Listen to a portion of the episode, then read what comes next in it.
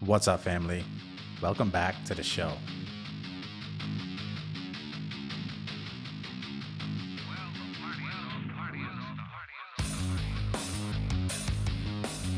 One of my pet peeves is if you can look up something, but you ask how to do it. And I've been guilty of this myself. I've had friends who are so competent in certain things that I think it makes no sense but to learn it from them directly instead of trying to figure it all out myself. And you should do this sometimes in life. And sure, one of your close friends may step in and they might do that often, but it's not sustainable, is it? If you need something done, you got to do it yourself at the end of the day. And to build a dependency on someone else to hand you the answer weakens you. And even still, only your closest friends will dedicate their time to do that. But for how long? How long can they realistically step in for something that you should try and answer yourself or figure out yourself? We used to have this funny meme with uh, Bart Simpson writing on the board. It said, I will use Google before asking dumb questions. And yes, I know there's no such thing as dumb questions, but you become dumb by asking too many that you can probably figure out yourself. Trying to figure out questions yourself and answer them yourselves builds your basic research skills. And I think research is a skill hidden underneath the surface and it's not discussed enough. At a certain point in your life, if you live life seriously, you will come across problems that take deep commitment to try and solve. And the first step to solve any problem is to understand the landscape that it all sits in. And that starts with research. Not only is it a fundamental beginning step to finding solutions, it also is the foundation by which your transformation begins. The actual mode of researching and purveying the landscape is what makes the subject your domain. It's what makes you a subject matter expert. It's what allows you to see the nuance, to be able to discern, to build preferences. And that's because the act of doing research causes the information to stick. The effort itself that is spent doing the research, proving and confirming or disproving certain theories based off of what you find, builds your knowledge base. It sticks only if you do the search yourself. If you ask someone else to help you, you aren't paying the price enough to pay attention. It's your digging for the answer that plants its information deep into your psyche. And usually the barrier to the answer is just your effort. Especially nowadays where most answers are at your fingertips, there is no excuse for wondering something too long.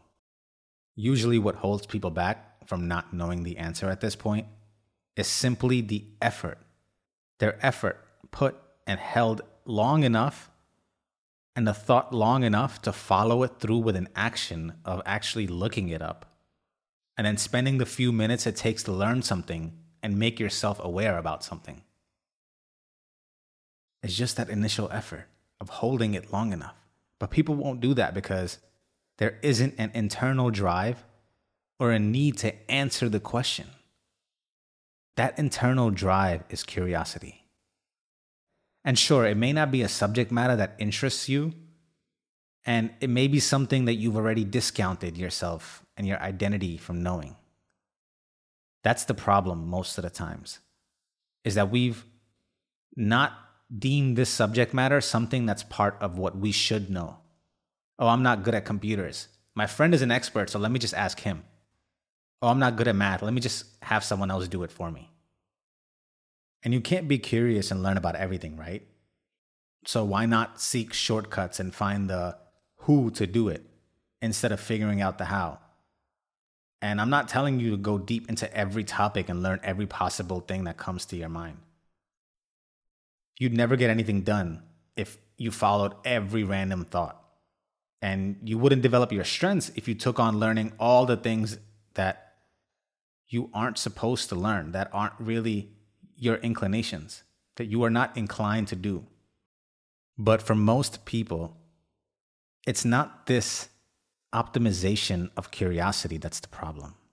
It's not optimizing the curiosity and only using their strengths and developing their strengths and focusing on their strengths. Most people have not even in the least developed the basic quality of curiosity enough to learn more about the world that they're surrounded by. It leaves them at a big disadvantage. It's not about optimizing curiosity for most people. We don't even have developed curiosity at all. Most people have low self confidence in specific areas, and before even attempting to learn about it, they look outward helplessly for someone to rescue them. And then this compounds and disconnects them even more from being functional in that area and makes them even more dependent on that person or something outside of themselves. All this cycle can be broken by applying a bit of curiosity and answer some of those basic questions for yourself. And take on the responsibility for the basic tasks enough to have a foundational understanding. Even if you outsource it in the future, you will gain the understanding on how to manage the results in the future when you outsource it. You will know how much time it takes to do something. What are the parameters of a project? You won't be taken advantage of when you manage a coder if you know a bit of code. When you manage a designer if you understand a bit of the creative process. Even your accountant should be the second count. You should have enough knowledge to know the financials of your life, of your business, enough to be able to guide them. And with that understanding, you can let them lead. But now, instead, with some degree of comfort that the work is being performed adequately and because it is validated by your fundamental knowledge, you can have that comfort. Everything in the world has changed at such a rapid speed, at a rapid pace, that the pivotal requirement to not getting left behind is keeping up with the times. Obviously, right? How do you not get left behind? You keep up with the times. And you will be left behind. And to not end up like our parents who barely can use the technology today, who can barely pick up a phone and know exactly what to do with it, or a computer and be completely well versed in troubleshooting it, for example. To not be disconnected from the evolution because we were stuck in the technology of our times, you must bring a degree of curiosity on a daily basis. It is up to you to keep a pulse with the times or you will be left behind. And again, even if it's not in your domain, approaching a vast boundary of subjects builds the skill of curiosity for the future when it is required in the development of your chosen expertise. So even if it's being exercised in things that are not your domain, you're building the skill of curiosity. And when you aim at something, you naturally leave parts undiscovered and other parts more developed. That's how we manage the complexity of the world. We can only see what we aim at. So I'm not proposing to build expertise in each domain, but to set aims to be at least competent in the basics of categories that can leave you vulnerable. Even simple things like how your car works in case you break down or have a flat tire. Just being curious about things before you need them leaves you less vulnerable to chaos. And you also, again, gain a lot by exercising this curiosity, even in areas that aren't going to matter in some grand way.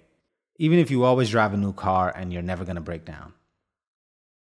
That muscle of curiosity gets built and will be foundational for helping you solve problems that others won't solve because of how deep you're willing to go to answer questions below the surface. But most of us don't even have surface knowledge on basic categories. How much do you actually know about all the things you use on a daily basis? Do you know all the options on your phone? All the things your computer does? The intricacies of apps and how to use each feature? Most of us default to casual consumers and don't use all the features and most things because we think it's not made for us. It's made for the creators, and we discount ourselves from having to know it. We have to narrow the depths of our ignorance. We have to learn the other side. We have to have curiosity in every realm.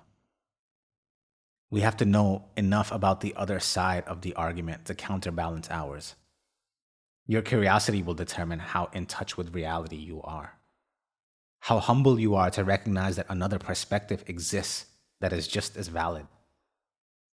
To even discover that perspective, or the lack of it, could let your ego take its place and further constrict you by constantly seeking confirmation for your bias, what you initially made up your mind on.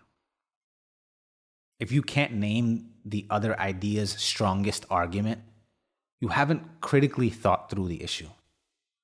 If you can't name your side's weakest argument, you haven't critically thought through the issue.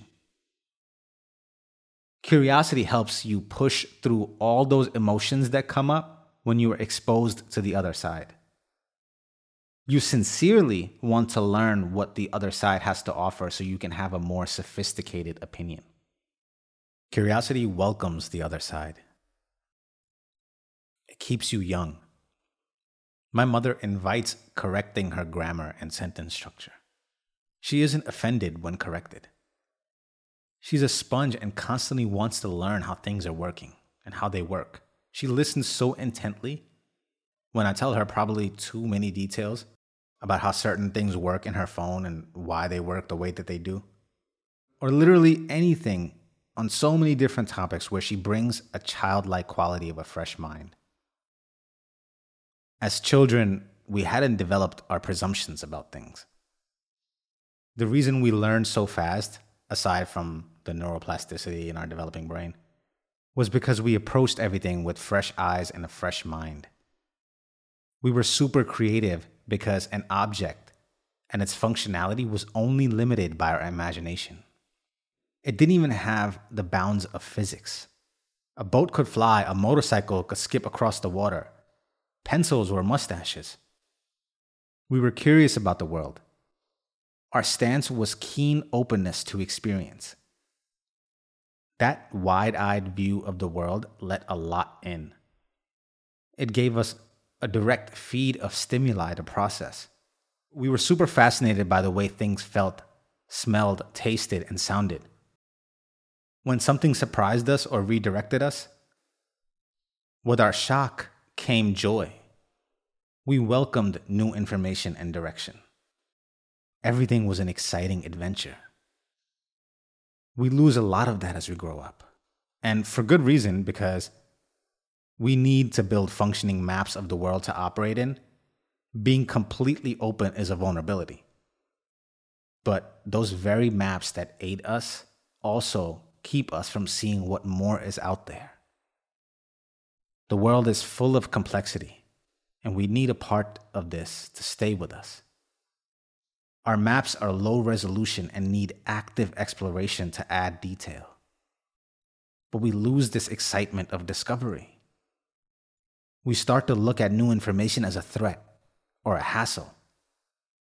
And that stunted exploration now poses a greater threat to our survival because it leaves us vulnerable to the growing complexities of the world. Most of us begin our decay the minute we start hardening up in what we know. Because we trade it off for what else is there possibly to know. We don't take being corrected in good spirits. Our ego gets in the way. We harden up. If we were going through life with eternal curiosity, you would invite people to lend you their vocabulary, help you express yourself better help push you to evolve your thought process. Evolution happens under requirement. When it is required to happen, it happens by having pressure from the inside bubble to melt away the outer layers as a means to improve survivability to the changing environment. New information and new environments are always threats to us. And curiosity builds the shield, the protection that keeps us from becoming extinct. Instead of accepting your fate and going extinct, curiosity allows us to begin the steps to noticing and learning from what is around us to figure out what it is that we need to develop to survive. It tunes your intelligence. It's how you realize genius. Einstein said, I have no special talents. I'm only passionately curious. What keeps you going deeper into the realm of mastery is the constant seeking of discovery. It takes a lot of time to be a master at something, to become an expert. The thing that helps you sustain through the roller coaster of attainment is a childlike desire that survives all emotional turmoil. That being the drive to constantly peel back the onion, to unearth deeper layers to answer questions to a puzzle. The one that sticks with the problem long enough is the one who tends to solve it, the one who solves the puzzle. And problem solving skills are the greatest asset to any venture in life or in business. It turns any obstacle into an adventure, every constraint into an escape the room game. Nurture your curiosity. Couple questions. What areas are you vulnerable in? Are you not mechanically inclined, not computer savvy? You're weak at math? Take one of these and try to lift your base level knowledge so you are less vulnerable. What opinion and perspectives can you challenge with childlike curiosity for the other side? Pick one of these and find a hole in your argument and confirmation in someone else's opinion who you initially disagreed with. How can you nurture your curiosity in your respective domain to inch towards mastery? Follow trails, rabbit holes, research to create new connections that defy conventional understanding and generally accepted norms. Use your curiosity to question the source and find your own answers. I love you all. See you in the next one.